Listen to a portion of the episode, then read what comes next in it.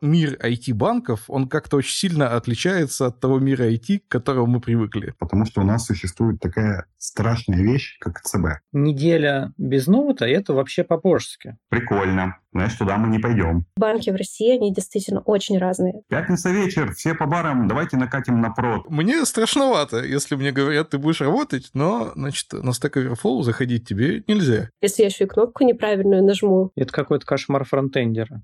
Что-то нельзя переписать на новый фреймворк. И вот Лена всю дорогу рвалась рассказать про пылесос. Конечно же, есть кластер кандидатов, которые не рассматривают финтех именно по этой причине. Нам с Витей обидно, что нас не берут. Страдают? Иногда плачут, колятся, жрут кактус, но страдают.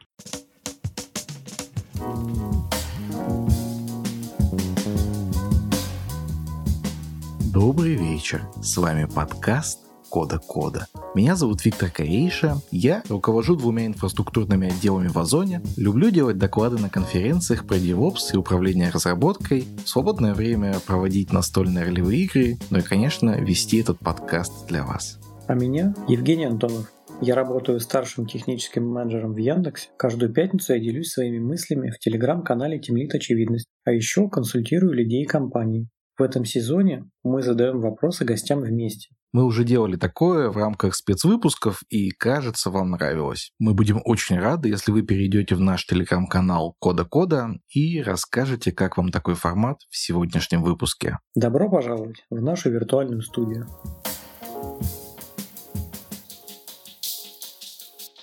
Сегодня мы пригласили наших друзей из банка «Точка» для того, чтобы поговорить о том, а как, собственно, работать в IT в банке.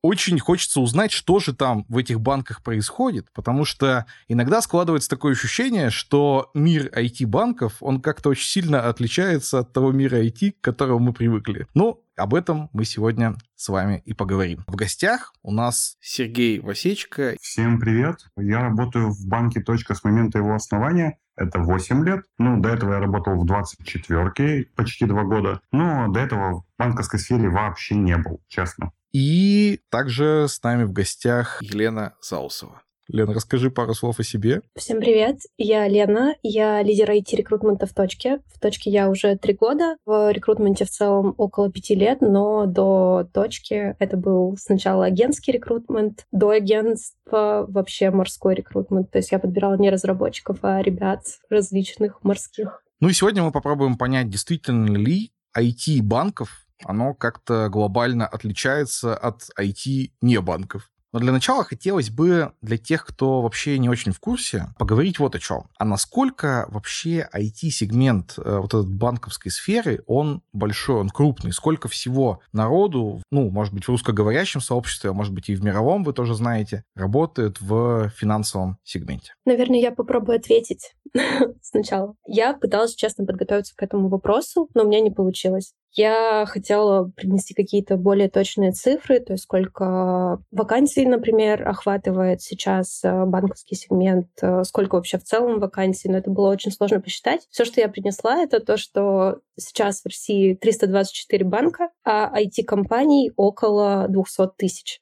Если смотреть на какую-то сегментацию по компаниям, то банкинг — это не такой уж и большой сектор, но если говорить про охват вакансиями, то, скорее всего, довольно крупный. Особенно если мы говорим про какой-то крупняк по типу желтого банка, красного банка, не знаю, можно ли назвать название. Давайте наши слушатели будут э, развивать фантазию. Это же интересно. Там типа черно-желтый банк, зеленый банк, угадайте кто. А банки специально интересно разными цветами для того, чтобы такую фантазию было попроще развивать. У меня есть ощущение, что на самом деле именно с айтишной точки зрения, пусть и в количестве этот сегмент поменьше, вот как ты говоришь, но у меня на самом деле довольно много знакомых, кто работает именно внутри банков. Ну, я имею в виду айтишных знакомых. Понятно, что всех других отраслей, там, не знаю, среди строителей, наверное, мало народу, кто в банках работает, хотя наверняка тоже есть. Но именно из различных айтишных специальностей, как будто, как будто в банках их довольно много. И я очень удивился, когда вообще узнал, насколько много в банковской сфере всякого разного. Ну, то есть мне казалось, что условно там есть некоторая программа, которая управляет э, твоими счетами и гарантирует, что там с одного списывается, на другой записывается. Ну и там условное приложение в телефоне, которое там помогает это делать. Но чем больше я общался со своими друзьями, со своими знакомыми коллегами, тем больше оказывалось, что на самом деле, ну, во-первых, и внутренняя кухня довольно мощная и объемная, но и внешняя кухня тоже объемная. И многие банки, они, кстати, предлагают, ну, своим там клиентам или, может быть, там будущим клиентам всякие разные, в общем, айтишные сервисы, вплоть до, не знаю, конструкторы сайтов я видел, вплоть до каких-то там бухгалтерских обслуживаний и так далее, и так далее. Поэтому кажется, что на самом деле, ну, это довольно объемная история. Жень, а встречался ли ты с теми, кто работает в банковской сфере? Ну, я встречался постоянно, и там на любую конференцию придешь, очень много людей в банке работает. В Твиттере, в котором я регулярно деградирую, конечно, очень много у меня знакомых айтишников именно в банковской сфере. Ну и в целом, вот про статистику, буквально недавно был на одной конференции, там зеленый банк, ну, все мы понимаем, о ком идет речь. Он рассказывал количество разработчиков, которые у них есть. Так вот, это, мне кажется, суммарно несколько крупнейших российских бигтехов вместе взятых. Так что, мне кажется, в банках, да, вакансий дофига. Ну окей, как у вас? У вас много народу работает в IT среди всех, кто работает в банке «Точка»? Как раз то, про что ты говорил в начале, что думал, что банк это просто, и там IT почти нету, и совсем немножко. Может, так было лет 30 назад, когда было много операционных офисов, когда тебе нужно было, ты шел в офис, там тебе девочки помогали, заполняли бумажки. Действительно, IT было маленькое. Сейчас у нас огромнейшая конкуренция, и по факту, чем лучше сервис ты предоставишь клиенту, чем быстрее, красивее, удобнее, тем больше у тебя будет клиентов. Это как бы логично, и за счет этого IT выросло прям ну, очень-очень-очень сильно. В зависимости, сколько у нас человек, ну, я сейчас делаю догадку, а Лена, наверное, поправит. То есть у нас, если больше трех тысяч сотрудников, то IT-сфера из этого, я думаю, человек 800. Да, я думаю, что примерно так же такие цифры. Единственное, что у нас сейчас сотрудников 4000, почти целое число, ну, то есть там чуть-чуть до 4000 не хватает, но действительно большая часть это не айтишные ребята, а айтишные ребята занимают где-то четверть, ну, то есть до тысячи. Ну, это, это достаточно много, прям действительно, считай, крупная IT-компания. Ну, на самом деле, да. Даже многие бигтехи имеют у себя в штате много не айтишных ребят. И если посчитать в процентах, то мне кажется, что вполне себе к, ну, к бигтехам можно было бы причислить такую компанию, в которой 800 айтишников. Но а чем же, собственно, вы от бигтехов отличаетесь? Вот если какие-то прям четкие особенности, вот есть банк, а вот есть айтишная компания, и вот они разные, потому что... Да, это, конечно, есть разница, потому что у нас существует такая страшная вещь, как ЦБ. Это наш главный регулятор, и поэтому мы не можем себе позволить делать вообще все, что хотим. У нас есть жесткие ограничения, как мы некоторые вещи обязаны делать, в том числе это отчетность, в том числе проведение операций и тому подобное. Там очень-очень-очень много всяких документов, которые очень тяжело читать, и у обычного бигтеха этого нет. Ну, то есть, если взять тот же Яндекс, это хороший крупный финтех, все хорошо, у них нет этих ограничений. Да, они могут с клиентом позволить им делать очень много. А мы, прежде чем должны это сделать с клиентом, мы такие, а, пойдем-ка проверим, а нам ЦБ не запрещает ли так это провернуть? То есть это прям дикое ограничение. Иногда сильно бесит, но с другой стороны, оно придумано зачастую не просто так, для того, чтобы какой-нибудь очень добрый человек не утащил чужие деньги. Ну вот это мы говорим про такую специфику домен области какого-то регулятора. А есть ли что-то вот, ну, про стек? Ну, то есть могу ли я в том же там Яндексе или Озоне или там каком-нибудь Авито, там где угодно работать? Я вот, допустим, пишу на Java или на Go. Могу я приходить в банк и там продолжать писать? Или мне нужны какие-то там специфические доменные знания? Какие-то, может быть, другие технологии? Вот что-то такое, что мне бы не дало, допустим, нормально влиться в банкинг? Смотри, тебе, чтобы нормально влиться в банкинг, что будет не хватать, если ты просто разработчик? Это понимание банковского дела. Это очень странная вещь, которую, если ты не знаешь, да, можно работать с теми продуктами, которые напрямую не связаны с банком, это там страхование, там реклама, генераторы сайтов и тому подобное. Но как только ты заходишь в какие-то корневые системы, если ты не знаешь банковское дело, тебе будет так грустно и печально. Там такие специфичные термины и вещи, про которые вообще мало кто догадывается. Ну, из простейших примеров все привыкли баланс на своем счете, такие открыли приложеньку, о, круто, вот я вижу циферку, сколько у меня есть денег. На самом деле баланс — это не цифра. Эта цифра, она всегда вычисляемая. Она считается как все твои операции с момента открытия твоего счета, и поэтому это не статичная цифра. Это сумма операций. Когда ты приходишь такой, ну, сейчас я тут с балансами разберусь. Это у нас классический холивар был в банке. Какой баланс считать правильным? Ну, потому что это же раз это сумма операций, их можно считать по-разному. То есть у нас там порядка пяти разных балансов,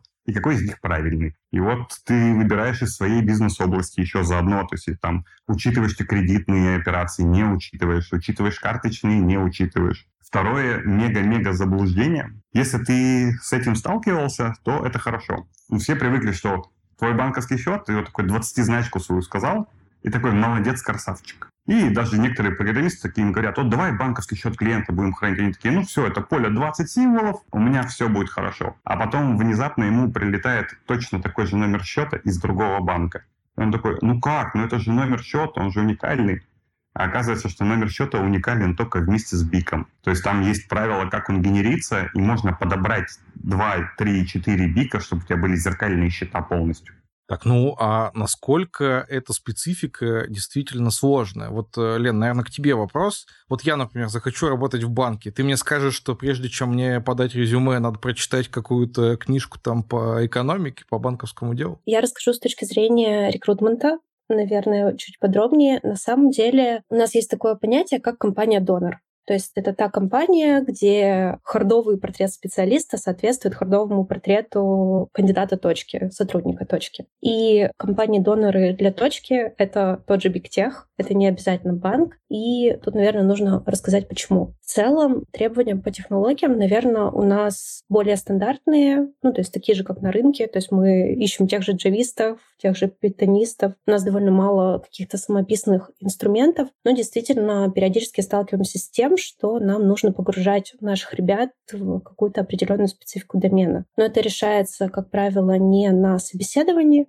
то есть нам не так критично важно, чтобы кандидат в моменте знал, что такое, там, не знаю, вот этот баланс, а решается в рамках анбординга. Довольно много команд у нас разрабатывают специальные анбординги, которые проводят во время испытательного срока и смотрят, как вообще человек может погрузиться в эту специфику. То есть, например, у нас есть э, команда «Цифровая бухгалтерия», которая, наверное, пару недель точно уделяет анбордингу и обучению различным банковским штукам.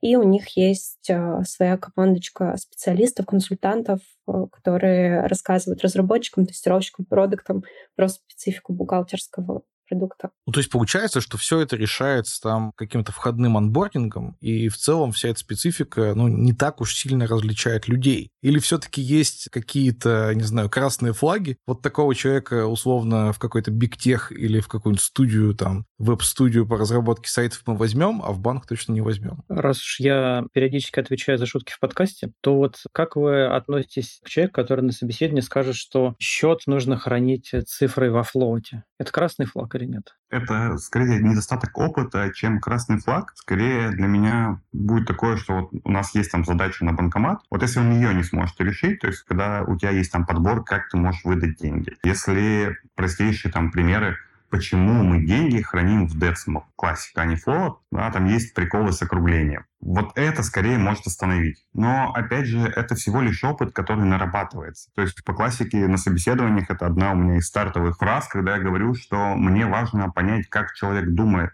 куда он смотрит, как у него мозг работает, чем наличие его там какого-то хардового опыта. Потому что хардовый опыт мы можем научить. Да, вот эти знания по банковскому делу мы можем вложить в голову человеку. А скорее для нас будет прям стопор, если вот он «нет, я не буду развиваться, есть только мое мнение, остальное нет, неправильно, я так делать не буду». Или вот, пожалуйста, можно мне ТЗ на 100 листов, и я по нему буду месяц делать. Вот это стопудово тех, кого мы не возьмем. Я еще хотела сказать с точки зрения того, могут ли быть такие кейсы, когда мы прицельно смотрим человека с банковским опытом, и тут правильный ответ, конечно же, могут. Обычно это происходит, когда мы запускаем какой-то новый продукт, например, у нас есть стартапная команда, и нам нужен, например, какой-то сильный продукт с определенными компетенциями в определенном домене. Тогда мы пойдем в банке и будем искать человечка, у которого есть такой опыт. Либо такое бывает на различных позициях по типу, наверное, дата сайенса, когда мы хотим схантить какую-то конкретную компетенцию, и мы за ней идем на рынок.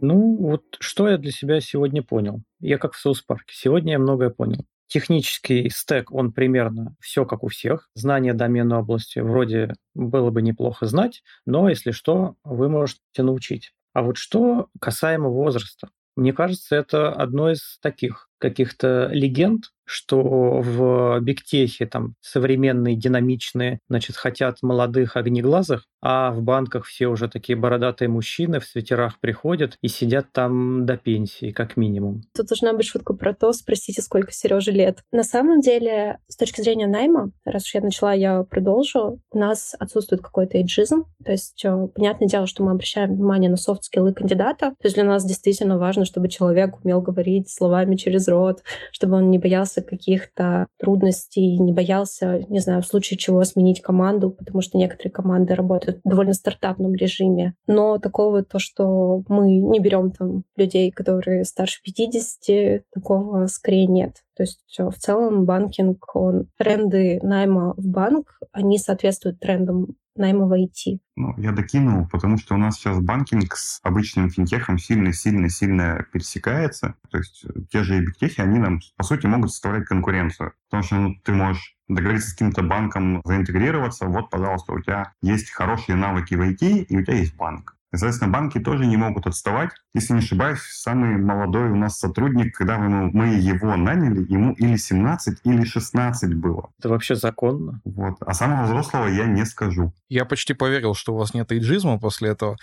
Но почему мы вообще эти вопросы задаем? Честно, такое ощущение, что вы просто берете адекватных инженеров. Ну, как все. Типа все на рынке ищут адекватных инженеров, все стараются не брать там людей, которые не решают алгоритмические задачки, будь то задача про банкомат или любая другая алгоритмическая, кажется, задачка. Но тогда загадка, которая остается и которую я не могу понять, почему я общаюсь со своими там друзьями, знакомыми, просто людьми на конференциях, и часть народа мне перечисляет, что я там перешел из Яндекса в Авито, потом, значит, в Озон, потом там уехал в Google, а часть народа мне рассказывает, что я работал там в банке 1, в банке 2, потом там в каком-то европейском банке, и сейчас вот работаю снова в банке. Если это те же самые люди, то почему так? Ну, это же опыт. Ты наработал опыт в одном банке, ты понимаешь, как это работает, как оно внутри устроено, то есть там специфика, что есть там центральное ядро, которое там отвечает за обмен с ЦБ. Там чуть-чуть сложнее, наверное, построение архитектуры, потому что ну, у нас жесткое прям требование есть в том, что мы должны работать всегда. Банки относятся к предприятиям непрерывного цикла, поэтому у нас, честно, мы даже работаем в новогодние,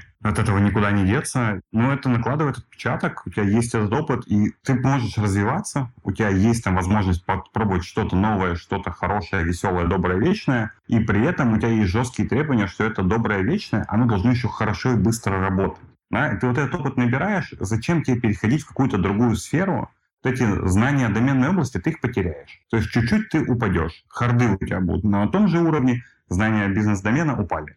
Зачем? Когда можно этого не делать.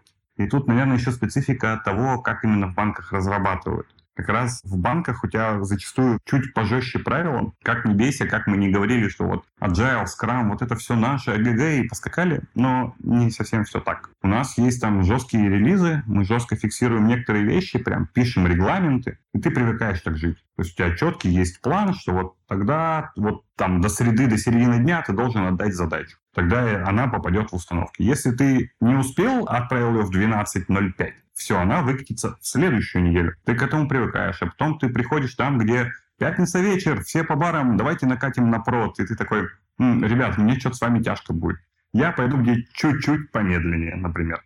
Давайте я тоже поговорю немного в эту тему. На самом деле, я думаю, что нет какой-то глобальной статистики по тому, куда люди уходят из банков и сколько тех людей, которые из банка перемещаются в банк. То есть это вопрос какого-то личного выбора, и мотивация может быть абсолютно разная. Например, из точки мы периодически проводим аналитику того, куда от нас ходят ребята. И там пул компаний на самом деле очень большой, очень разнообразный. То есть начиная от какого-нибудь Microsoft, Facebook, заканчивая даже какими-то стартапами, совсем не связанными с финтехом. Всякое может быть. Ну, я на самом деле вот тут Сергея понимаю, в том плане, что действительно ты уже наработал, если крупные знания в доменной области, это же ну, тебе дополнительная ценность. Но давайте поговорим об этой дополнительной ценности. Может ли так случиться, что вот я работаю в банке, у меня уже накопился, помимо вот просто хардов каких-то, вот эта дополнительная ценность доменной области. И если я пойду в бигтех просто сеньором, мне заплатят там 100 фантиков. А вот если я пойду в другой банк сеньором, мне что, заплатят 150 фантиков? Меня как-то дополнительно подзатопят деньгами за то, что я такой уже опытный мужчина? Мне кажется, сильно зависит от банка. Ну, все равно общаемся даже с теми ребятами, кто ходит в другие банки, там, про требования, потому что мы же когда проводим собеседование, нам самим интересно, а наши требования, они как бы похожи на то, что в других банках. И, соответственно, ну, они правда отличаются, и зарплаты отличаются. С бигтехом, не знаю, возможно, если у тебя прям какой-то вот специфичный опыт, банк, скорее всего, тебе может дать, правда, больше. Он себе может это позволить. Ну вот э, про банки, это, короче, будет странный вопрос, но я не знаю, можете ли вы на него ответить. Ну, допустим, сейчас, по крайней мере, из того, что я вижу, я там стараюсь более-менее какую-то финансовую ситуацию на рынке труда мониторить, в целом бигтехи примерно платят одинаковое количество денег как живется банкам, когда у вас э, вот во всей банковской песочнице есть какой-нибудь Сбер, который раз в какое-то количество времени включает пылесос и начинает затапливать деньгами. Как вообще с этим всем выживать? У меня просто прям живые примеры есть. У нас люди уходили в Сбер. Правда, несколько, знаю несколько человек, они ушли в Сбер, проработали там от полугода до года и вернулись обратно. Да? То есть, да, Сбер ну, может себе позволить залить деньгами, правда. Но в какой-то момент ты ощущаешь, что у тебя кроме денег есть что-то еще. Да? И вот как раз самое основное, что нам рассказывали, это прям смешно, когда чувак приходит и говорит, я что там, я поставил заявку на рабочий ноут, мне его везли неделю. Я, говорит, неделю приходил на работу, читал документы, пока мне ноут не привезли. Это системный администратор, да, у которого это рабочий инструмент. Мы такие, прикольно, значит, туда мы не пойдем все равно, как бы и не говорили, что вот у нас там есть регламенты, выкатки, они есть вот в ключевых, в э, ядре и тому подобное. А где-то что-то снаружи, ну, все уже привыкли как бигтехи выкатываться быстро. То есть там фронт уже с PH сделан, микросервисов куча, и просто так дать человеку неделю читать документацию без ноута, ну, не знаю. Мне будет скучно. Да, у меня прям ситуация, почему я ушел. Я работал в операторе сотовой связи в МТС. Такой бюрократизированная контора, хорошая зарплата. Закрыли систему одну, и у меня так получилось, что у меня работы почти не было. я, правда, я неделю приходил, одно-два письма в день и больше ничего делал. Мне стало скучно. То есть, возможно, что это еще от людей зависит сильно. То есть мы пытаемся тоже искать тех, вот кому прям глаза горят, и надо, эй, поскакали. Ну, если бы в тот момент были граждане, которые учат работать на нескольких работах сразу, ты, конечно, бы нашел, чем себя развеселить за несколько окладов. Но я хотел сказать, что неделя без ноута – это вообще по-божески, надо сказать. Я знаю одного товарища своего, который устроился девопсом в один из банков, но я не буду его называть, потому что, ну, вот обидно им будет. Он устроился, он месяц ждал просто пока ему ноут пришлют. Причем ему не надо было далеко слать, он где-то в Москве сидит. То есть, а, ну, тогда был локдаун, ковид, то есть должен был курьер просто привезти. И он месяц сидел, ему все, оклад за месяц заплатили там сколько-то сотен тысяч рублей, просто за то, что он сидел. Ну, он, конечно, расстроился, да. Ну, в смысле, расстроился, потому что вроде как-то он ждал другого, какая-то организация должна, ну, казалось бы, продавали ему по-другому. Но за то, что он ничего не делал, ему заплатили за месяц, вот тут он как бы не сильно расстраивался. Я помню, что мы не закончили историю с э, большим пылесосом от э, крупных товарищей, и очень хочется к ней вернуться, но до того, это же такой стереотип довольно мощный о том, что в банке в целом разработчики уходят так, ну, умирать в кавычках, ну, в смысле, на пенсию скорее, да, то есть ты приходишь, ничего там особо не делаешь, свою денежку получаешь, и, в общем, все зашибись. Ты вот, Сергей, говоришь, что, если я правильно понял, что у вас не так. И ну, вряд ли ты мне сейчас скажешь что-то другое. Мне интересно вот что. А точка в этом плане уникальна? Вот вы единственные такие, у кого не так? Или на самом деле, ну, очень разные банки бывают? Ну, банки точно бывают разные. То есть у нас ребята уходили в Тинькофф. Говорят, примерно так же весело. Яндекс, когда купил себе банк, там тоже вроде весело. Не знаю, видимо, вот от каких-то от бюрократизации конторы зависит. Вот если уже бюрократию начали побеждать, начали переходить на полноценную вот как IT-компания, то, скорее всего, там этого не будет. Там будет побыстрее, поскорее, погнали, побежали. А так, чтобы прийти там и сидеть до пенсии, ну, не знаю, куда надо пойти. Лен, забирай микрофон, ты так рвалась. Наши слушатели не знают, но у нас есть место, где мы записываем, и где можно выключать временно микрофон, и отдельно, значит, видео. И там иногда есть эмоции, которые очень сложно передать голосом, но мы их все видим. И вот Лен всю дорогу рвалась рассказать про пылесос. Да, на самом деле я не то чтобы прям сильно рвусь рассказать про него, но тем не менее сам фактор пылесоса на самом деле это проблема не только не знаю, найма в банк. Это в целом та история, с которой работают все компании, которые находятся на рынке. То есть всегда есть какая-то компания, которая платит больше, у которой доходность больше, поэтому они могут очень быстро покупать за большие деньги большое количество ребят. Это та проблема, с которой работают все компании. Работают они с ней, как правило, за счет того, что обеспечивают какие-то комфортные процессы внутри компании, обеспечивают прозрачный рост, возможно, какие-то плюшки тоже на это работают. Ну и тут хотелось бы тоже сказать, что банкинг и банки в России, они действительно очень разные. То есть нельзя сказать про банки в целом, потому что, условно, есть какая-нибудь точка, а есть, не хочется обижать, но почта банк. Понятное дело, что э, вилки в точке и в почта-банке могут быть немножко разные, потому что они напрямую зависят от доходности компании. Мы, например, можем купить какого-нибудь э, человечка из Бэктеха, какой-нибудь другой банк, вообще любой э, может его не купить, просто потому что у компании нет денег.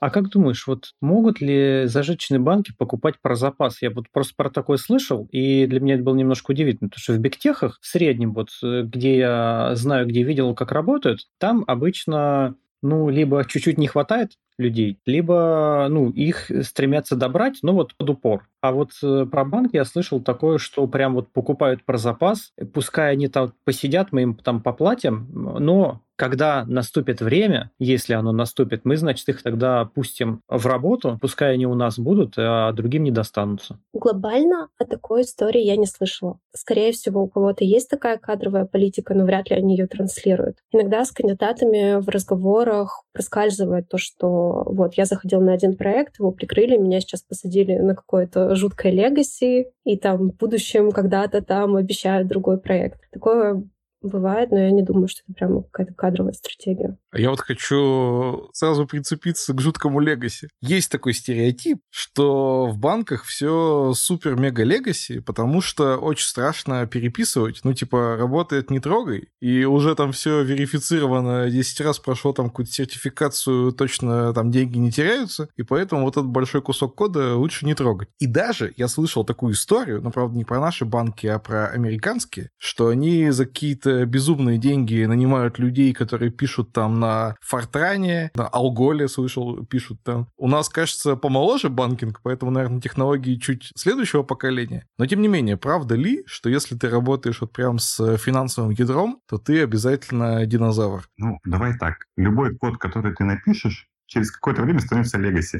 Иногда прям сразу, как ты его напишешь. Почему бы нет? А по поводу того, что есть вещи, которые не меняются годами, это факт это правда, это так и есть. Потому что некоторые вещи ты не то чтобы боишься переписывать, там риск очень огромный. Ну, например, там центральная банковская система, да, это часть, которая отвечает за бухгалтерскую отчетность банка. Она написана поставщиком, не знаю, очень много лет назад. Ее чуть-чуть дописывают, чуть-чуть дотюнивают.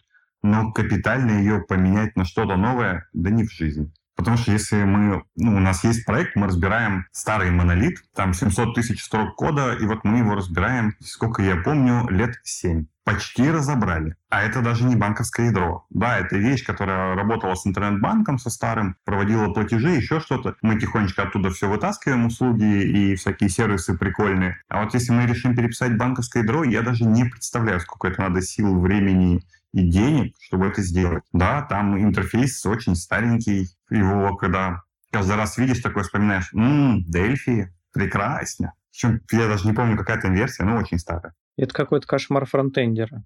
Что-то нельзя переписать на новый фреймворк. Ну, да. Лена, а вызывает ли это трудности с точки зрения найма? Есть ли такое, что кандидаты приходят и говорят, я вот не хочу работать с технологиями старше трех лет? Конкретно в точке скорее нет. Это связано с тем, что у нас кроссфункциональные команды, которые сами выбирают, на какой технологии им работать. И, например, в бэкэнде, во фронте у нас довольно свежие версии языков, там, библиотечек и так далее. И, как правило, это нас хорошо продает. Поэтому с точки зрения найма в точку я с этим не сталкивалась. Но у меня ну, во время моего опыта агентского найма была такая история, что нанимали на проект, где нужно было разгребать legacy код, и это была именно задача, на которую брали человечка. Там, конечно, воронка была более суженная за счет того, что нужно было напрямую сказать об этом человеку, и не каждый был готов на такой вызов. Так, ну тогда к Сергею вопрос. Если кроссфункциональная команда, каждый выбирает, на какой технологии что делать, и у вас э, около тысячи человек, как же с этим всем зоопарком-то люди живут? Ну, должна же, наверное, быть какая-то централизация, там, стандартизация,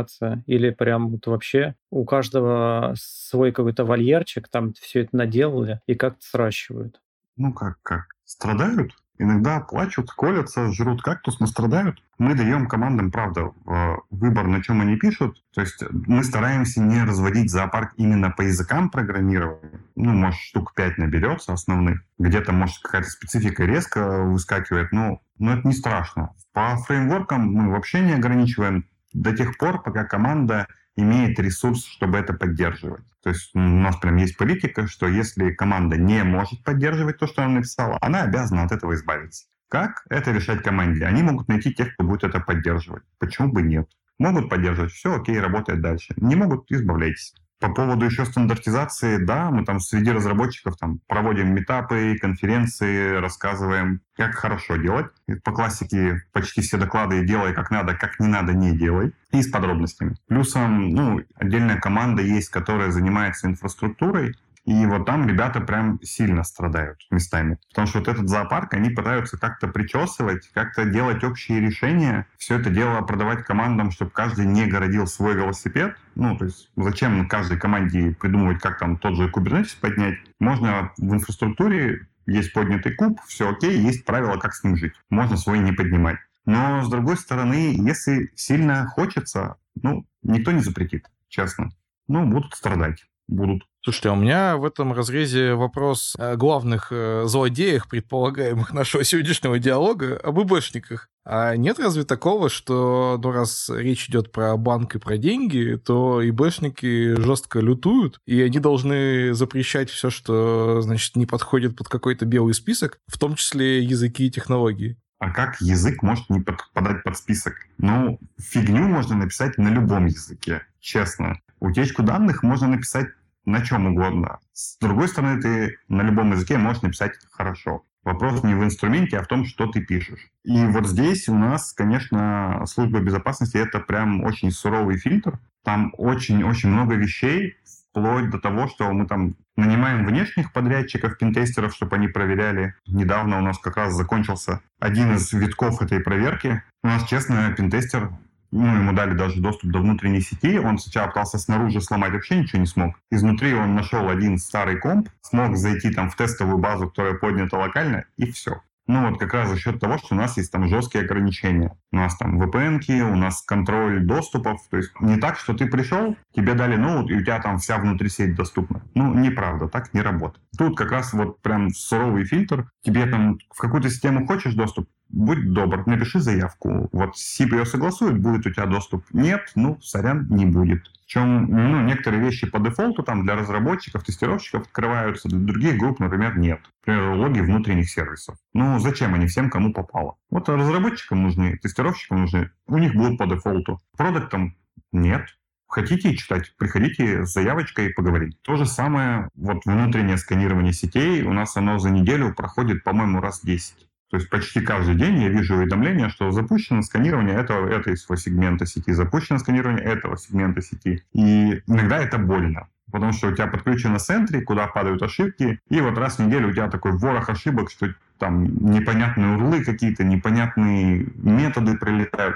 И такой, что? Потом, а, сканировали сети. Все, окей, хорошо. Плюсом даже доступ между сервисами, то есть у нас там жестко поделены сегменты сети. То есть если ты с деньгами не работаешь, а вот там какой-то у тебя общий функционал, Окей, хорошо, вот у тебя есть сегмент сети, ты там друг с другом можете общаться, все прекрасно. Только ты работаешь с деньгами, все, у тебя защищенный слой сети, туда доступы прописываются отдельно, зачем согласовываются, и там уже такой сильной анархии нет. То есть и вот за счет этого это и работает. Ты можешь и быстро попробовать что-то простое, где все доступно, а где-то что с деньгами, дорогой друг, вот сводка правил, вот СИП, и они к тебе еще будут приходить спрашивать, а что ты делаешь? То есть это реальная ситуация, то есть там требования даже к логированию у сервисов, что вот есть логи безопасности, будь добр, пиши туда вот этот набор данных на каждое действие.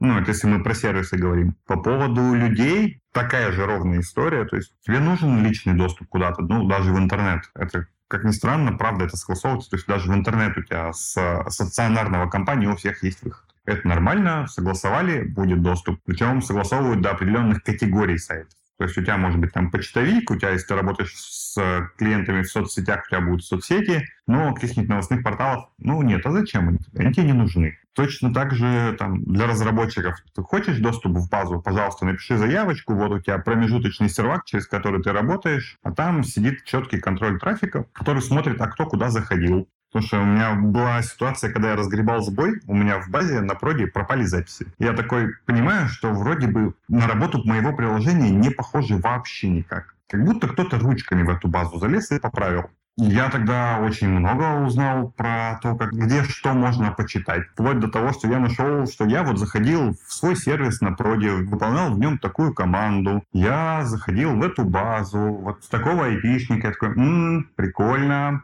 все хорошо. Ты к этому привыкаешь, это нормальное явление. Потому что ну, это помогает предотвратить утечки данных. Ну, то есть, если ты работаешь в банке и обновляешь со своего рабочего компьютера резюме на HeadHunter, возможно, это кто-то увидит. Я тебе скажу больше. Ты даже если не с рабочего этого компа сделаешь, это увидят там чуть по-другому работает. Не, ну дело же не только в резюме. Вот из того, что ты рассказал, если честно, первая часть, ну, это примерно сочетается с тем, что делают и бэшники, и, и там мои знакомые, и там, где я работаю. Но история, с, например, с ограничениями интернета меня напугала признаюсь нашим слушателям, что иногда захожу, например, на Stack Overflow периодически. Бывает такое. Или еще куда-нибудь. И мне страшновато, если мне говорят, ты будешь работать, но, значит, на Stack Overflow заходить тебе нельзя. Пугаются ли этого люди и как с этим жить? Наверное, я расскажу тоже немножко со своей точки зрения. Сережа действительно очень подробно и качественно описал то, как работают СБшники, какие ограничения бывают и устанавливаются. Но, тем не менее, когда ты работаешь, эта жесткость вообще не, не ощущается. То есть я с рабочего компа могу спокойно смотреть YouTube,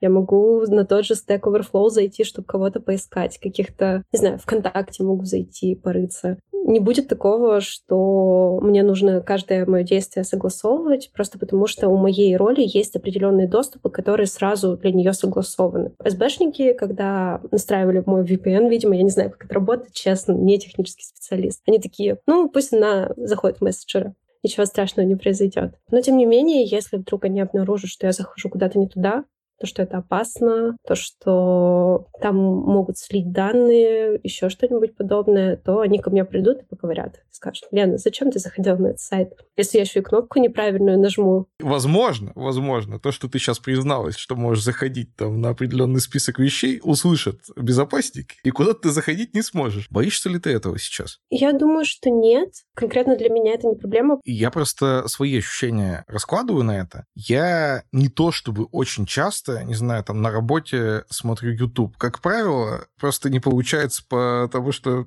не остается на это возможности физической. Но сама возможность того, что я могу на работе посмотреть YouTube, меня очень сильно радует. И меня бы очень сильно расстраивало, если бы такой возможности не было. Есть ли в этом плане вот такое, что есть люди, которые не идут работать в банк именно потому, что боятся какой-то там, ну или слежки, или ограничений?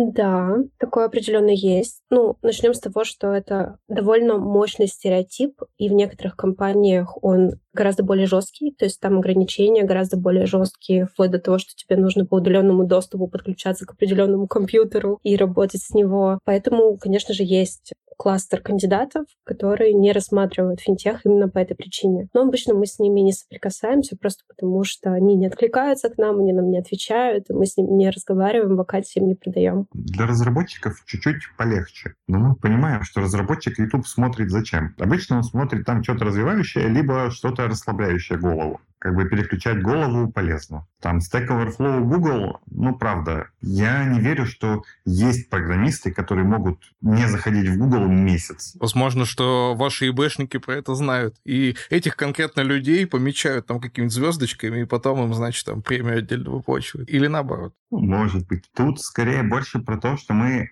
мы контролим сайты, куда ты ходишь, но намного еще жестче контроль того, что у нас выходит из нашего контура. Это прям реальные истории, когда люди пытались отправить список э, клиентов себе на личную почту. Соответственно, это письмо из контура банка не уходит. А к этому человеку приходят безопасники и говорят, дорогой друг, вот ты сейчас вообще сильно не прав.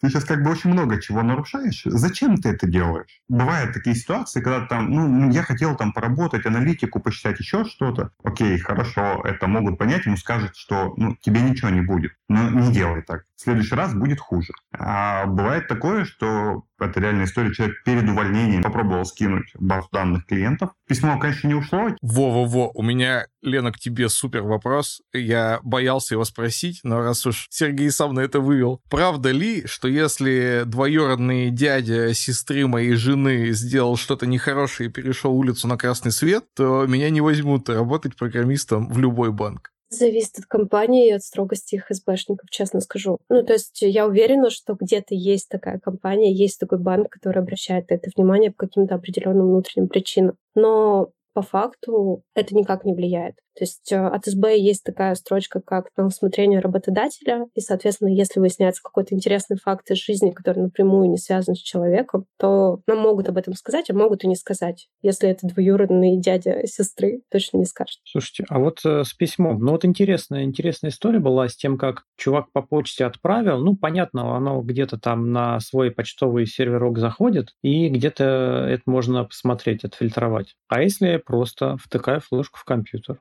скачиваю на флешку, прячу ее в любом доступном месте и, собственно, ухожу. Что делать в этом случае? у нас ставится тот же Касперский, да, который зачастую многие вещи контролит. И просто так флешку ты не воткнешь. То есть, когда была 24-ка, там правда, для того, чтобы ты мог подключать флешки, тебе нужно было отдельно разрешение на это и запрашивать права. Сейчас чуть-чуть полегче, но все равно контролится полностью, что записывается на флешку. Так что вряд ли ты с ней далеко уйдешь. Более того, у тебя, скорее сюда может... Оно может и скопируется. Ты можешь и положить в карман, но далеко сильно не уйдешь. Потому что все вещи, которые куда-то выходят, ну, они сразу долетают до СБшников. А тебе же надо еще собраться, выйти. А потом, а куда ты денешься? Банк как бы про тебя знает все. Где ты живешь и все остальное. Звучит угрожающе. Да нет, все честно, в рамках закона. Там есть ответственность, ты подписываешь трудовой договор, там есть правила о неразглашении, есть то, что будет, если ты его нарушишь. У нас для этого законы существуют. В общем, лучше, конечно, не нарушать. Я тоже расскажу, наверное, интересный э, кейс, который был у меня, связанный со службой безопасности. Мне наши кадры отправили договор на меня, ну, дополнение к моему трудовому договору, и сказали, типа, распечатай, подпиши. Я решила распечатать его с личной почты, ну, то есть э, с личной почты отправить туда этот договор, и потом распечатать, потом отправить. Ну, в общем, такая логика. Ничего не отправилось. Ну, то есть э, сообщение просто не дошло. Потому что там есть персональные данные. Пусть они мои, пусть я сама за них отвечаю, но не получится. Я работал в разных IT-компаниях, и там СБшники бывали по-разному, кто-то лютовал, кто-то нет, но вот один мой товарищ работает в финтехе. Какого типа финтех мы поговорим там чуть позже. Ну, в общем, у них э, безопасники проводят учения. Вот у меня никогда не было э, в IT-компаниях прям учений, а у них постоянно. Вот им безопасники сами рассылают фишинговые рассылки, вот э, все максимум имитируют злоумышленников, и потом, когда те попадаются, просто им пальчиком грозят и отправляют на специальные курсы, где, значит, вам объяснят, как делать не надо. Вот как у вас с этим? Да, я отвечу. У нас абсолютно так же. То есть у нас очень мощный инструмент обучения со стороны безопасников. Он довольно регулярный. То есть а, помимо того, что ты заходишь в точку и знакомишься с их курсом, тебя могут попросить его перепройти действительно. И уверена, что вот такие проверки а тайный покупатель от СБ, они, скорее всего, тоже есть. Ну, мне кажется, что со злоумышленниками или даже ненамеренным отправлением себе самому своих персональных данных все более-менее понятно. А мне вот интересно, как все это сказывается на бизнес-фичах. Ну, то есть кажется, что если я там хочу что-то украсть там намеренно или не намеренно, то, понятно, меня нельзя, и за этим внимательно следят. Но что, если я не хочу ничего красть, а просто хочу выкатить какой-то функционал, ну, который наверное, может быть опасен, потому что там что-то, какие-то денежки не туда списываются. Есть распространенный миф, о котором мы сегодня еще не говорили, о том, что любую бизнес-фичу в банках надо согласовывать там с 10 тысячами отделов, включая и бэшников, включая там ребят из какого-то финмониторинга там и так далее, и так далее. И, в общем, на оборот она попадает спустя, не знаю, полгода или еще больше. Вот правда ли это? Ну, возможно, в каких-то банках правда.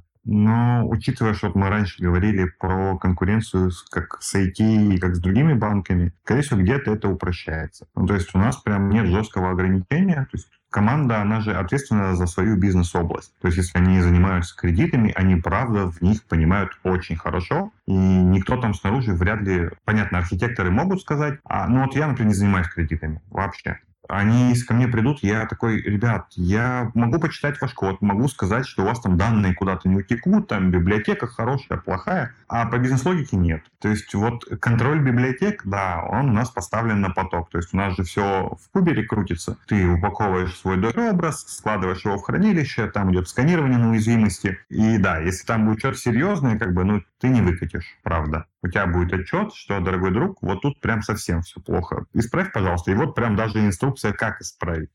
Ну, потому что зачастую все там серьезные крупные уязвимости понятно, как исправлять. А так, чтобы прям запретить выкатывать, ну, наверное, нет. Я как человек, делавший на прошлом месте работы всякие крупные релизы через пентест, я понимаю, что это всегда ощутимо растягивает. То есть ты там код написал, пока пентестеры дошли, потестили, пока они тебе что-нибудь выкатили, пока ты с ними согласовал, что вот это вот надо фиксить, а вот это вот вообще какая-то фантастика, это или не пофиксишь, или это там несущественно, сколько что затрагивает. В моем опыте, если вот такие релизы, прям каждый релиз через пентест, то это, с одной стороны, тяжеловато, ну, медленновато. А с другой стороны, ты потом как-то ну, перестраиваешь немножко свое понимание и дальше уже делаешь ну, заранее наперед более безопасным, и каждый следующий пентест, он все быстрее и быстрее для тебя оборачивается. Ну, все так. То есть, ну, единственное только, что мы привлекаем ручных пентестеров, да, внешний аудит и тому подобное, не каждый раз. То есть у нас это постоянная история, где-то раз в полгода мы проверяем целиком все. Но постоянно каждую фичу проверять, ну, мы устанем. Поэтому у нас эта часть, она автоматизирована. По сути, если ты автоматикой закрываешь 80%, то раз в полгода ты потом руками допроверишь все остальное. Что это может быть за автоматика? Это какие-то статические анализаторы, там анализаторы уязвимости, того, что какие-то библиотечки не обновлены или чего, как это работает? Ну, все так, да. Анализаторы на самом деле хорошо сейчас шагнули вперед. Они тебе не просто там уязвимость в библиотеке может показать, он даже может тебе показать, если у тебя код уязвимый. По классике очень многие там анализаторы находишь там слабый алгоритм хэширования, где-то ты там экранирование забыл, где-то у тебя пользовательские данные напрямую уходят там в запрос. Они тебе прям пишут, дорогой друг, это мега небезопасно. Исправь, пожалуйста, вот так вот это исправляется. Так не делай. Да, то есть это у нас прям включено. Это, ну, сценар для этого используем, там еще кучу всяких вещей допом. И, ну, и ребята из SIBA, они тоже, они на самом деле чем занимаются сейчас? Они разрабатывают прям эти инструменты. Шаблончик в GitLab CI я добавил, и такой радостный, все хорошо, у меня сразу и отчет, и если что-то плохо, оно не пройдет дальше никуда, пока я не поправлю. Ну и плюсом мы постфактум еще все сканируем по несколько раз. И приходим к тем, у кого прям, ну, максимум. Я вот как-то слышал такую историю, что в одном иностранном банке, значит, разработчик сделал какое-то хитрое округление, такое, что дробные доли копеечки потихонечку на его счет капали, и он в итоге там каким-то мультимиллионером стал. Хотя, ну, никто не пострадал, как бы, потому что только вот эти округления копеек имели какое-то значение. Как ты думаешь, Сергей, как человек, который работает в банке, возможно ли такое в современности вообще? Понятно, я думаю, что в точке точно невозможно, наверняка. Но где-нибудь наверное, может произойти. Или это все фантазии людей, которые далекие от банковской сферы? Приколы с округлением, они правда есть. То есть, если вспомнить там в школе, как нас учат округлять, это один тип округления.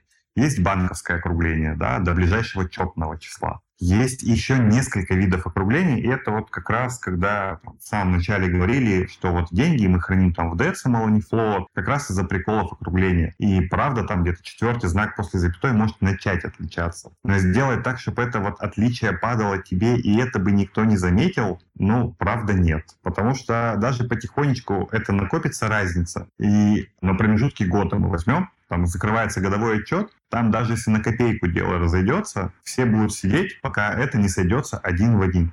То есть это по-любому найдется.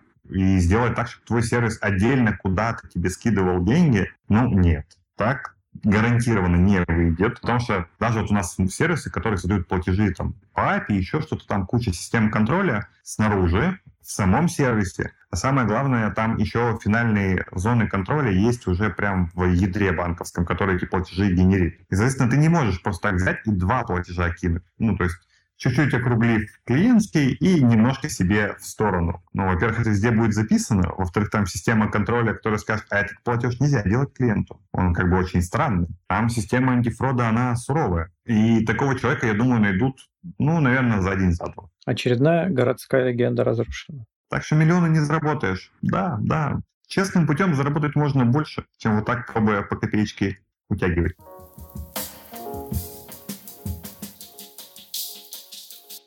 мы поговорили о том, что достаточно много всяких вот автоматизаций, там вот куча всякого разного, достаточно современного, продвинутого. А как вы считаете, есть ли у нас какое-то расслоение банков на то, что там 1, 2, 3, 10 банков, вот они такие современные на переднем краю стоят, а все остальные, сколько там, 230 или сколько, сколько-то там, короче, банков, они какие-то супер древние на там Дельфи написаны, и вообще у них проходная, где карточку нужно пробивать на входе и также пробивать на выходе. Как у нас именно с современностью? Вот насколько есть это расслоение? Оно гарантированно есть. Ну, то есть из простейших примеров мега-мега был проект, что ты можешь полететь там на Шри-Ланку и сделать заранее карточку в банке, в российском. Это правда там сотрудничество между Шри-Ланкой и Российским банком. И я такой думаю, о, прикольно же, можно полететь за рубеж, сразу карточка, все красиво, весело. Давай читать, что за банк. А это банк, у которого на всю Россию, честно, три филиала, и все три филиала в Москве.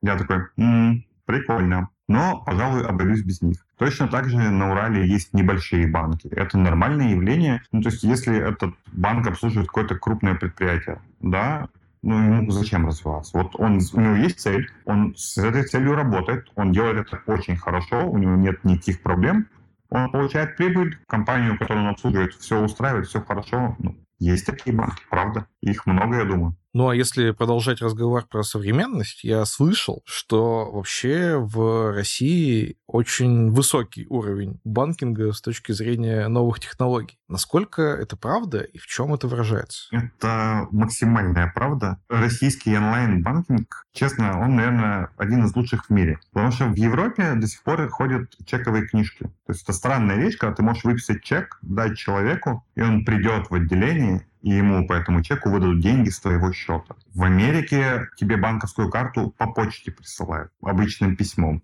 Ну, безопасность нет, не слышал. Там приложения банковские, если смотреть европейские, там сейчас есть такое поколение необанков, их несколько, там Revolut, Carf, что-то еще. И они прям слизаны с наших. Ты их открываешь, такой, о, что-то знакомое, наконец-то удобный интерфейсик, вот мои счета, вот я могу что-то перевести. Но это банки, они прям считаются очень прорывными в Европе. Их там 2-3 всего лишь. А у нас это вот большинство банков такие. То есть э, у нас сложно представить банк без приложения. Ну, если мы возьмем там первые там 20-30 банк, что у него не будет приложения, у него не будет там красивого сайта, у него не будет горячей линии, я там не смогу в чате что-то решить. Ну, нет. Это нормально, это наша реальность, в которой мы живем. В Европе, ну, дорогой друг, ты хочешь с банком пообщаться, приходи в отделение, поговорим. Там, ну, письмо напиши на почту, не электронную, обычную. Мы тебе через две недельки ответим. Это классика. Я не знаю почему. Возможно, чуть-чуть климат играет. Возможно, то, что мы привыкли бежать вперед чуть-чуть быстрее, и вот у тебя банк должен быть доступен просто вот в любой момент. Ты взял телефон, оп, все, и пошел работать. Лен, а у меня вот э, к тебе родился вопрос в связи с этим. В бигтехах есть э, такая история, что если человек условно поработал там в фанге, то его, ну, гораздо выше рассматривают там на более высокий грейд, его берут, чтобы он там, не знаю, больше рассказал о каких-то технологиях и так далее. Здесь как будто должно наоборот работать. То есть ты там в каком-то европейском банке IT занимался, ну, ты вообще там отсталый дед, может, мы тебя возьмем, но там на джуниорскую позицию. Вот это так или, или это не так? Я скажу честно, у меня таких кейсов найма не было. То есть того, что кто-то из европейских банков приходил в точку и очень хотел в нее трудоустроиться. Я такое не помню именно на своей практике, но такое может быть. Ну, то есть это работает так же, как и условно с разными банками в России, то есть э, сеньор в не очень крупном банке для нас может оказаться не сеньором. Слушай, а наоборот, есть история? Ну, то есть вот если бы я был таким крупным каким-нибудь европейским или американским банком, я бы захотел условно какую-нибудь команду целиком точки взять себе и выкупить. Наверняка мне по деньгам там вообще ничего не стоит. Как там, не знаю, расходы на какой-нибудь кофе там в моем супер башне офисе что-нибудь там в Нью-Йорке. И не было такого, что какой-то массовый hunting именно из-за рубежа был? Слушай, это тоже довольно сложный вопрос, потому что особенно сейчас русских сложно нанимать. Есть э, куча довольно больших ограничений, связанных с ВНЖ, с э, тем, как привезти кандидата и так далее. Поэтому сейчас hunting сложно реализуем. Ну и второе, наверное, есть такие компании, но я не уверена, что большинство э, европейских компаний знают про наш уровень технологий и уровень кандидатов. Ну, то есть, э, условно, какой-нибудь банк в Германии ему проще посмотреть на свой локальный рынок и нанять кого-то с него а не выходить на международный и на рынок СНГ, искать там каких-то специалистов с определенными компетенциями. Но, возможно, такие кейсы были.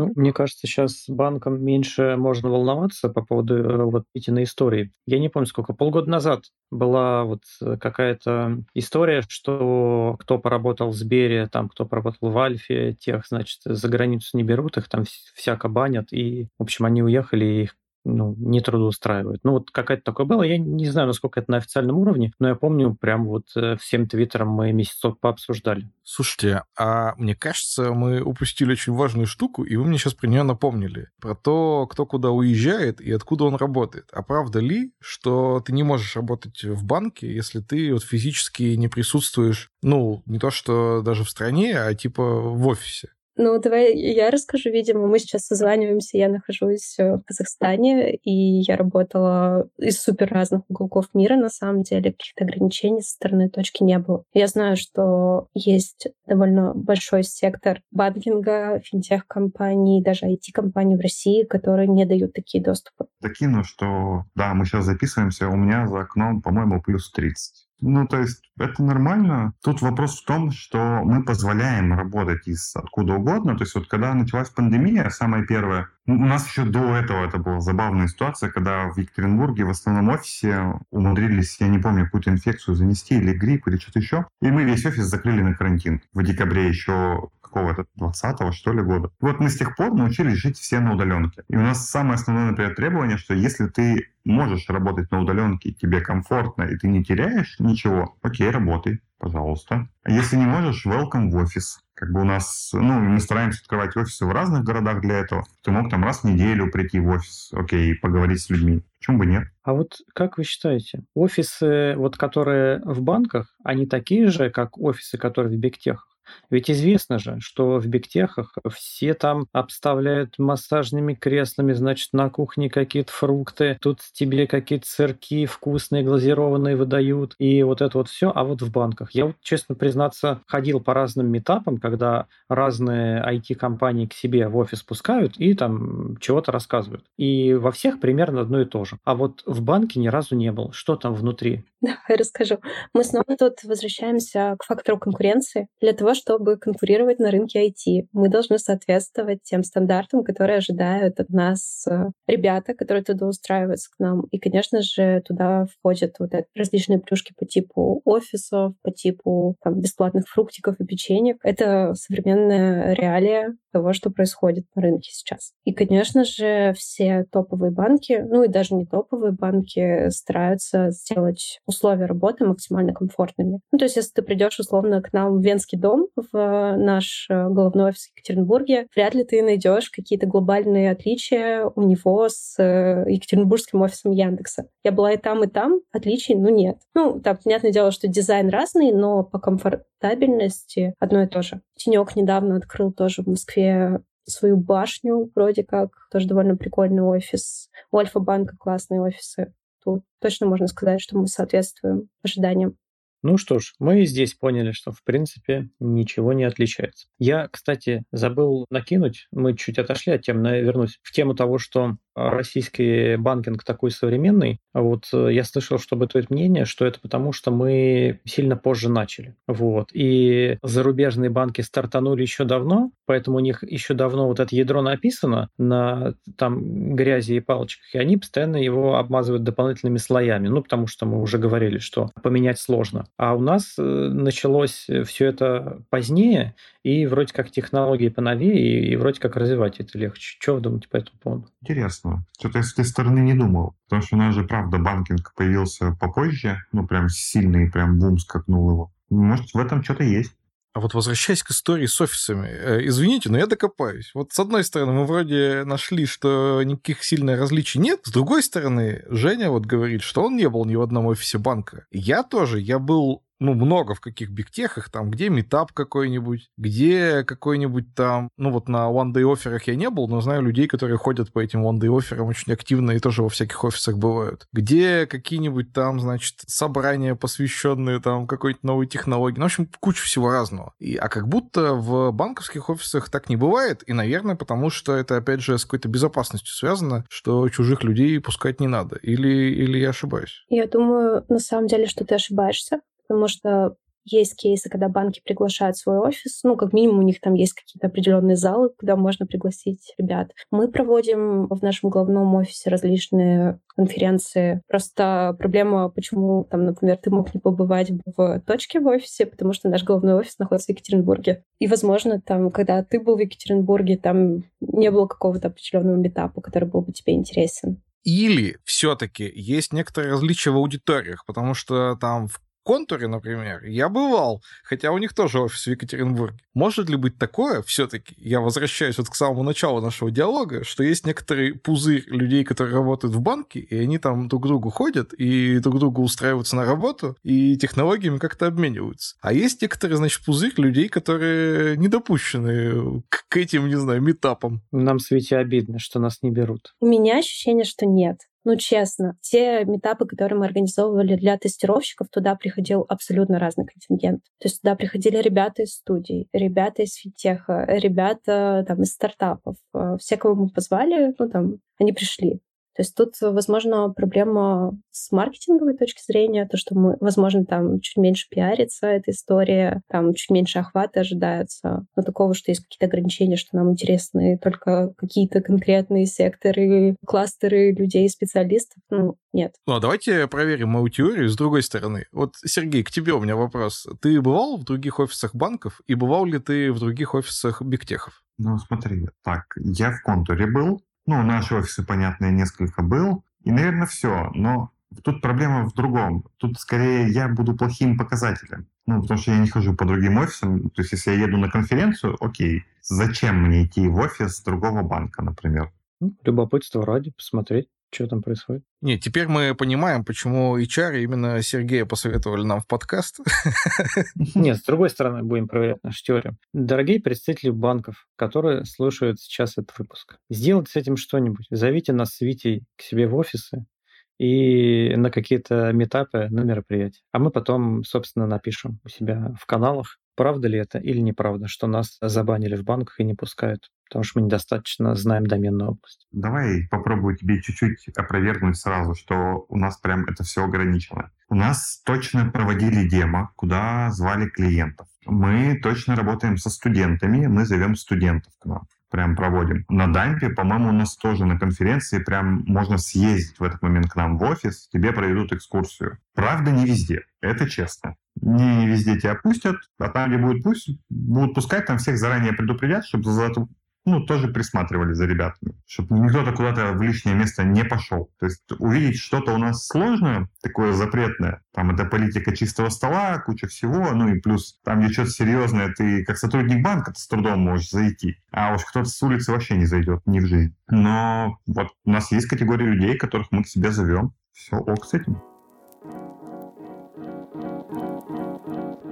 Окей, я предлагаю вернуться к высокотехнологичности. И у меня вопрос следующий. А что, собственно, в банках может быть высокотехнологичного. Просто как обыватель, опять же, для меня история следующая. Вот есть баланс, пусть он даже не число, а список операций, но кажется, он и 10 лет назад был баланс, и сейчас баланс. И да, там лет 5 назад, ну не знаю точный тайминг, но как-то так, мне кажется, более-менее у всех топовых банков появилось приложение, где можно, значит, перевести с одного счета на другой, где там можно, не знаю, вклад открыть. И я не знаю, чего еще. Вот что, что за эти пять лет еще произошло? Что бывает такого rnd такого необычного, чего в других местах, может быть, нет? Ну, смотри, если бы вот как ты говоришь, пять лет назад мы бы остановились, я думаю, мы бы сейчас не сильно разговаривали. Ну, вряд ли банки бы стали как IT-компании. Из интересного, что можно добавить? Ну, вот с последнего это аналитика, да, ну ты занимаешься бизнесом, тебе интересно, а молодец ли ты, а что тебе дальше, как запланировать. То есть из простейшего там заранее посчитать те налоги, заранее сказать, сколько с какого платежа тебе надо отложить, а еще лучше за тебя это сделать, что когда пришло время платить налоги, такой, о, у меня уже все на них лежит, все готово. И более того, у меня уже декларация заполнена, и она еще и отправлена и одобрена. И такой, мне вообще ничего делать не надо. Красота, красота. Или ты такой, м-м, интересно, я вот у этого поставщика закупаю все время кофе, а он молодец или у меня есть лучшие варианты? И вот эта аналитика на основе больших данных, да, она в банке развита. То есть, ну, мы знаем транзакции, мы можем посмотреть и собрать какую-то статистику, чем-то помочь предпринимателю. Вот это то, что мы сейчас делаем. Даже простейший пример. Ты зашел в это приложение банковское, и что-то ты найти не можешь. Ты пишешь в чат, зачастую тебе ответит какая-то подсказка. И она зачастую сгенерированная. Она не написана руками. Зачем? Для этого куча всего придумано, и это можно улучшать и улучшать и улучшать. У нас же приложения, сайты, они все больше и больше обрастают какими-то прикольными вещами. Ну вот генератор сайтов добавился. И как про это клиенту рассказывать? Ну, он может поискать. То есть ты зашел в банк, а у тебя там внезапно поиск есть, который тебе подсказывает. Ты хочешь стартануть себе там думаешь, какой мне слоган придумать? А, мне банк вроде недавно говорил, что он мне может и слоган придумать, и рекламную кампанию, и сайт сделать. Это то, где мы сейчас очень сильно развиваемся. Да, тут, наверное, нужно сказать, что в целом есть тенденция, что современные банки стремятся к экосистемности. То есть помимо того, чтобы пилить чисто такой финансовый продукт, они пилят э, различные сервисы, которые облегчают жизнь их клиентам, и иногда даже заходят на другое поле конкуренции. Сережа действительно круто привел пример касательно наших нововведений. У нас есть э, куча команд, которые пилят не только банковский продукт, а что-то в экосистему, например, например, точка реклама, точка нетворк. И таких проектов довольно много. То есть э, работа в банке — это не всегда работа именно с банком. Ну, взять даже какой-нибудь Сбер, там же все эти гигачаты, какие-то умные устройства, там же тоже миллион всего. Ну, там, правда, и людей миллион, но тем не менее. А вот если мы говорим о чем-то новом, то как вы думаете, сейчас же есть какое-то количество всяких супер-пупер крипто-блокчейн, там стартапов финансовых, которые вот что-то сделают вашу жизнь лучше, удобнее и вот это вот все. И как вы считаете, есть ли в этом что-то ну, действительно ценное, может быть, толкающее индустрию даже вперед, либо это, как э, у Остапа Бендера, было просто 400 сравнительно законных способов отъема денег у населения. Как это? Классическая шутка. Хочешь сделать лучше, просто добавь туда ML или блокчейн. Так не работает. Ну, то есть это же всего лишь инструменты. И с помощью них можно сделать что-то лучшее, можно сделать ничего. Ту же ML, например, мы все применяем. Блокчейн, наверное, нет. Там вот эти криптовалюты, окей, они сейчас у нас легализуются потихонечку как-то. Возможно, мы туда посмотрим. Почему бы нет? Тоже всего лишь один из финансовых инструментов не более того. Ну вот, возвращаясь э, к блокчейну, просто есть ощущение, что это же как раз в банковской сфере и должно было стрельнуть, ну типа гарантированные транзакции и так далее. А стрельнуло почему-то в каких-то картинках обезьян. Вот я мало чего понимаю в блокчейне, хотя, ну, я читал там, как биткоин устроен и более-менее математику понимаю, но с точки зрения социального явления я, честно говоря, вообще блокчейн не понимаю. Вот, э, Сергей, может, у тебя есть более авторитетное мнение, чем мое? Мы с тобой примерно примерно на одном уровне блокчейном, я думаю, по той простой причине, что да, там вот это подтверждение другими людьми, что у тебя это записывается, и ты уже это не сотрешь. Но банковская транзакция не совсем так работает. Да, у нее есть ситуации, когда она может отклониться, она пропадет. Ну, она пропадет у тебя в выписке, на самом деле, в банке она останется как отмененная. И вот как раз за счет того, что есть изменяемость, а блокчейн гарантирует неизменность, уже сложно применять. Мы много говорили про банки, но мы в ходе вообще нашего выпуска несколько раз сказали слово «финтех». И вот э, я пока не буду спорить, где у меня один из товарищей работает. А вот как вы считаете, финтех это вообще что может быть кроме банков? Это очень забавный вопрос, потому что ярчайший пример финтеха – это Яндекс, это Озон и кто-то еще, по-моему, был у нас. Ну, до того, как они купили банк. По сути, финтех — это компания, которая предоставляет какие-то финансовые услуги, не являясь банком. Зачастую, ну, тебе, правда, не надо иметь свой банк для того, чтобы какие-то услуги предоставлять. Зачем? Ты можешь использовать банк как транспорт. Да, у банков есть API, ты с ними можешь интегрироваться, и клиент будет работать в твоем удобном интерфейсе, получать твои клевые услуги, а банковская часть останется у другого банка. Ты там API ему скажешь, заплати вот туда и туда. Ну, грубо говоря, простейший пример. Яндекс Еда. Ну, ты же там вроде бы платишь, все прекрасно, курьер как-то эти деньги получает. Но это не Яндекс платит курьеру. Он говорит банку, дорогой друг, пожалуйста, переведи курьеру вот с моего счета вот такую сумму. Вот. И в этом случае Яндекс Финтех, он тебе предоставил услугу, взял с тебя деньги, чуть-чуть на тебя заработал, а сам при этом не банк. Ничего себе. Даже вот так вот трактоваться, ну, для меня это новенькое. Я думал, ты скажешь, что вот э, есть Озон Банк, там, Озон Карта, вот это все, это финтех. А то, что Яндекс Еда, это финтех, это для меня неожиданно. Ну да, на самом деле финтех действительно можно понимать очень широко. Если говорить, наверное, про какое-то базовое понимание финтеха, которое распространено сейчас на рынке, в том числе как кандидаты понимают, что они работают в финтехе, то это все, что связано как-то с э, финансовыми процессами. Ну, например, там сервисы кредитования, электронные кошельки различные. Слышала мнение даже про то, что краудфандинг систему человечек называл, что я работаю в финтехе, и в целом я с ним ну, готова согласиться. Ну и различные платежные системы, конечно. Ну вот у меня товарищ работает в компании, которая процессит деньги со всяких разных гэмблингов. То есть, типа, он не представляет гэмблинги какие-то конкретные, а вот э, они все гонят э, деньги туда, и дальше, куда они расходятся, честно говоря, мне уже неведомо. Но надо сказать, что здесь я вижу, как проявляется вот этот стереотип, что финтех, там много денег, значит, все они там как сыры в масле кота. Я прям смотрю у них все офисы, тут корпоративы, там вообще супер-пупер. Вот, так что я тут вижу, как в финтехе стереотип подтверждается. Ну вот, Жень, потому что ты сказал, и по моим тоже каким-то знакомым там или историям, которые я слышал, у меня почему-то такое ощущение, что вот этот весь финтех, ну, по крайней мере, стартапный, они, а которые к большим корпорациям относятся, там вот что-то где-то не совсем честно, и поэтому банки как бы от этого отстраняются. Ну, может быть, да, может быть. Ну, так все так. Ну, классические же финтех-стартап, они, ты получил инвестирование, но ты не знаешь, идея выстрелит или нет. Она же может не выстрелить. А как бы банк, он считает свои деньги очень сильно вперед, как любой инвестор. Точно так же, ну, почему нет? Поэтому мы не раскидываемся куда попало, чем попало. Мне вот интересно было бы еще немножко о будущем порассуждать. Мы вот говорили о том, что банки уходят в экосистемность, и такое ощущение, что внутри банка сам банк, он как бы немножко размывается. Ну, то есть мы уже не просто деньги храним, перекладываем и какие-то вот эти услуги именно банковские оказываем, а все шире, шире, шире, шире. Вот будет ли такое, что банки, ну, как банки перестанут существовать, а станут просто как большие корпорации, у которых все на свете есть? Ну, скорее всего, так и будет честно. Ну, то есть какой-то топ банков, скорее всего, к этому и придет. Ну, это же классическая диверсификация рисков. Ну, ты занимаешься только банковским делом, ну, окей, хорошо. А тут ты расширяешь свою зону влияния, и если у тебя вдруг ну, пропадет лицензия у банка, такое бывает. У тебя есть еще куча всего, что тебе приносит деньги. Ты потом получишь новую лицензию, что-то еще сделаешь, все будет хорошо. Почему бы нет? Тем более, учитывая, что вот в банке у тебя определенный специфичный опыт, и ты сейчас э, конкурируешь с IT-компаниями,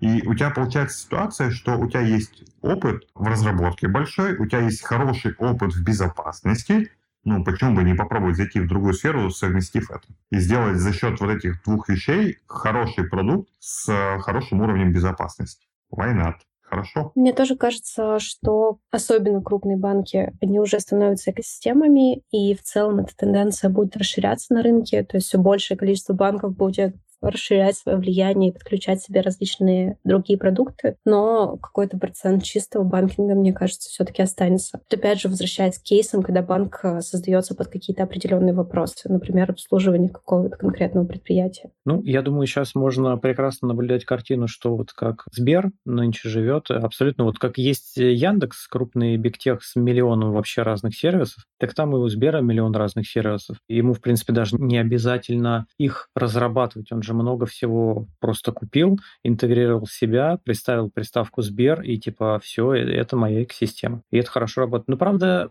что Яндекс, что Сбер, это же история разовая, и они достаточно уникальные, такие вот самые такие крупные. А вот кто поменьше из банков а, обзаводил себе экосистемы, я, честно говоря, пока не видел. Но, может быть, если вы знаете, то давайте обсудим. А если нет, то и сойдемся на том, что вроде как пока банки в экосистеме не обзаводятся. Тут э, очень забавный момент, потому что я работаю в круге, который отвечает за экосистему в точке. Да, как бы вот попали в нужное место. Потому что, да, мы точно так же ну, анализируем, какие компании нам выгодны. Одну из них мы, а, мы две компании уже купили и смотрим дальше. То есть, ну, э, классика, что ты не всегда создаешь свое что-то новое. Ты, правда, можешь купить компанию и туда свой опыт вложить. И это, кажется, на самом деле история это общемировая. Но если мы посмотрим тот же бренд Xiaomi, та же самая история. Они покупают все компании, свой логотип, свою культуру, все окей, все хорошо. Почему нет? У Тинька точно то же самое. У них тоже есть там Тинькофф ID, и что-то у них что добавляется. Сейчас они Тинькофф Pay даже везде пропагандируют. И это прикольно, что ты там даже на каком-то другом сайте совсем ты где-нибудь там заказывал, такой, о, я могу оплатить через них. Удобно. Ты им хотя бы веришь, что они постараются твои деньги не утащить.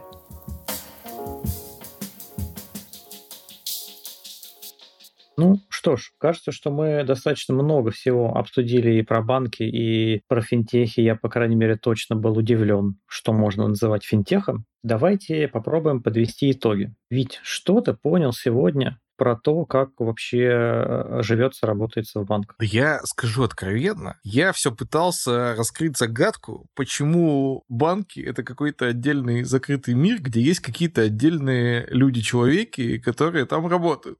Я не раскрыл эту загадку. То есть я понял, что технологии там плюс-минус э, такие же, требования к кандидатам плюс-минус такие же. Занимаются банки далеко не только, значит, счетами, но и куча всем и внутренними стартапами, и, значит, всем остальным. Ну вот единственное, что, наверное, отличается от того, в чем мой опыт есть, это вот там релизный цикл, что мы там релизим раз в неделю, потому что он там внимательно проверяется, видимо, там и ИБшниками, и согласовывается там с бизнесом и так далее далее. Во всем остальном, на мой взгляд, должны эти миры как-то полностью пересечься и друг друга, ну не то чтобы поглотить, но стать одним большим единым миром. И почему же все-таки эти миры делятся, я не понял. Ну, давайте я попробую еще пару вещей вкинуть, которые, может, тебе облегчит понимание. То есть вот мы сейчас разговаривали про основную разработку в банке. Да? То есть вот не банковские вещи, там большинство, что там в банке происходит, но там есть вещи, которые даже внутри банка живут как государство внутри государства.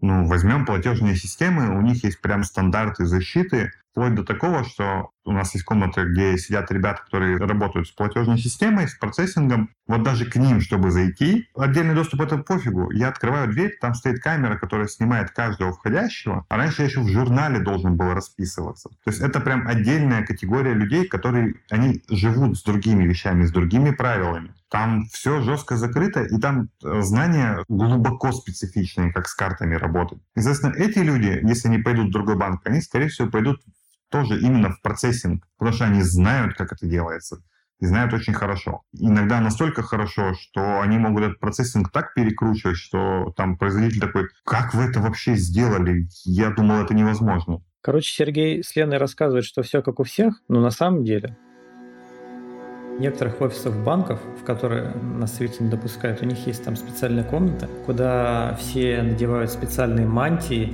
заходят, у них есть какие-то особые жесты приветствия, и они там уже проводят настоящие банковские метапы. Это уже для, только для посвященных. Вы не знаете про этих чуваков в мантии просто потому, что мы вам не рассказали про них. Вот. Но глобально отличие наймов в банк э, от найма в IT-компанию его нет. Мы также конкурируем за разработчиков, как и IT-компании, стараемся соответствовать рынку и по вилкам, и по условиям, которые мы предоставляем. А наличие у тебя знакомых, которые перемещаются между банками, там может быть очень много причин, почему они так делают. Сложно ответить как-то однозначно. Я, кстати, думаю, это в трудовом договоре прописывается, на самом деле, чтобы про мантии не рассказывали. Может быть. В том самом, который нельзя на почту отправить. Ну, там много чего прописывается. Ну, а на этом все. С вами был Виктор Корейша. И Евгений Антонов. И наши гости Сергей Васечка и Елена Заусова. Ну, а на этом все. Спасибо, что слушали. Всем пока. До новых встреч. Пока-пока.